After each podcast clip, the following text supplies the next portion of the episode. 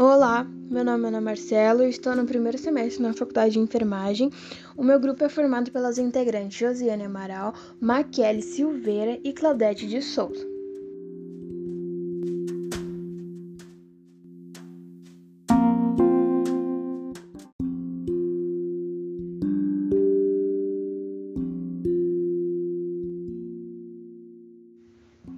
Bom, agora eu vou falar um pouco sobre a importância da enfermagem na pandemia.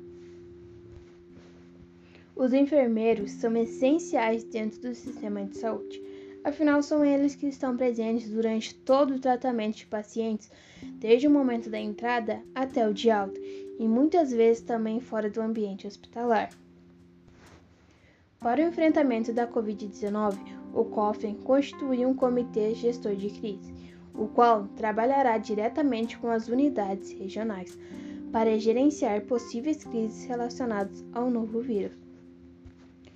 Ressaltando que eles, além de atuar diretamente na detecção e avaliação dos casos suspeitos, também são aqueles que estão durante 24 horas ao lado do paciente.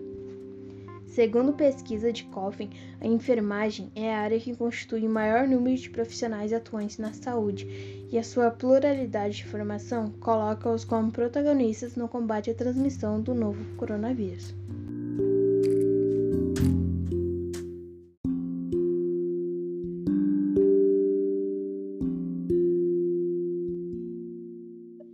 Inclusive, neste aspecto, tem um projeto que está em debate no Senado agora conhecido por todos, que pede um teto mínimo para estes profissionais, para que eles possam primeiro ser estimulados a continuar neste embate duro que estão tendo, de cuidar da população com todas as repercussões desfavoráveis que eles têm na vida pessoal, inclusive precisando se afastar de familiares, de seus filhos, para poderem ficar na linha de frente.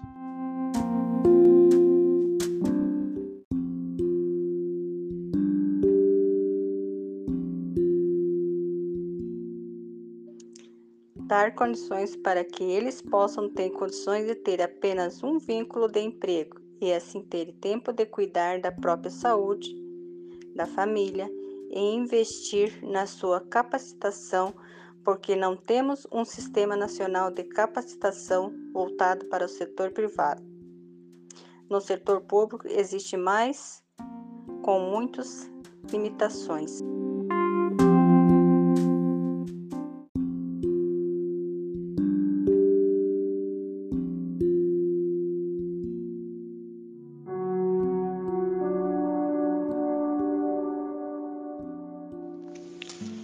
Então, o piso salarial iria trazer essas possibilidades e sem desconsiderar o período de crise econômica que o país está enfrentando. Sem fonte de renda, acaba sendo a única fonte sustentável. Essa seria um reconhecimento que consagraria o direito que já vem sendo pleiteado pelos profissionais, que é o projeto de lei PL número 2564/20, que estabelece o piso salarial nacional para profissionais da enfermagem.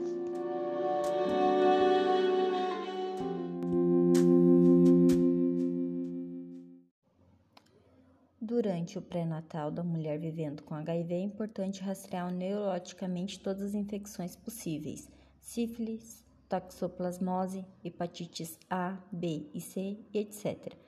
E tudo que seja possível de ser rastreado no pré-natal. Muita atenção para as infecções vaginais, pois até uma simples vaginose bacteriana nessas mulheres pode impactar no risco de uma transmissão vertical e outras complicações, como a prematuridade. Se a mulher nunca foi tratada para HIV, é importante fazer um exame de genotipagem para garantir que o tratamento seja adequado. Os cuidados gerais de todas as gestações devem ser mantidos, como sulfato ferroso, ácido fólico, vacinas, encaminhamento odontológico, teste rápido, entre outros. As gestantes vivendo com HIV fazem uso de um, mais de uma medicação, geralmente um esquema de três ou quatro medicações. A terapia é segura e deve ser utilizada e é a melhor ferramenta para que se alcance bons resultados para a vida e sobrevida da mulher, reduzindo a transmissão vertical a quase zero. Os sintomas de HIV no bebê são difíceis de serem identificados.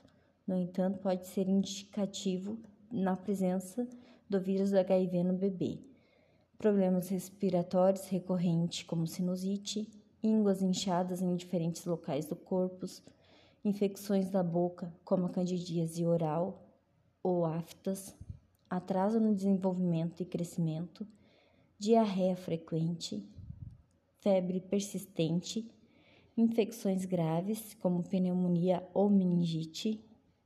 Os sintomas da presença do HIV na corrente sanguínea do bebê, na maioria das vezes, surgem por volta dos quatro meses de idade, mas podem demorar até seis anos para aparecer, e o tratamento deve ser feito conforme a orientação do pediatra.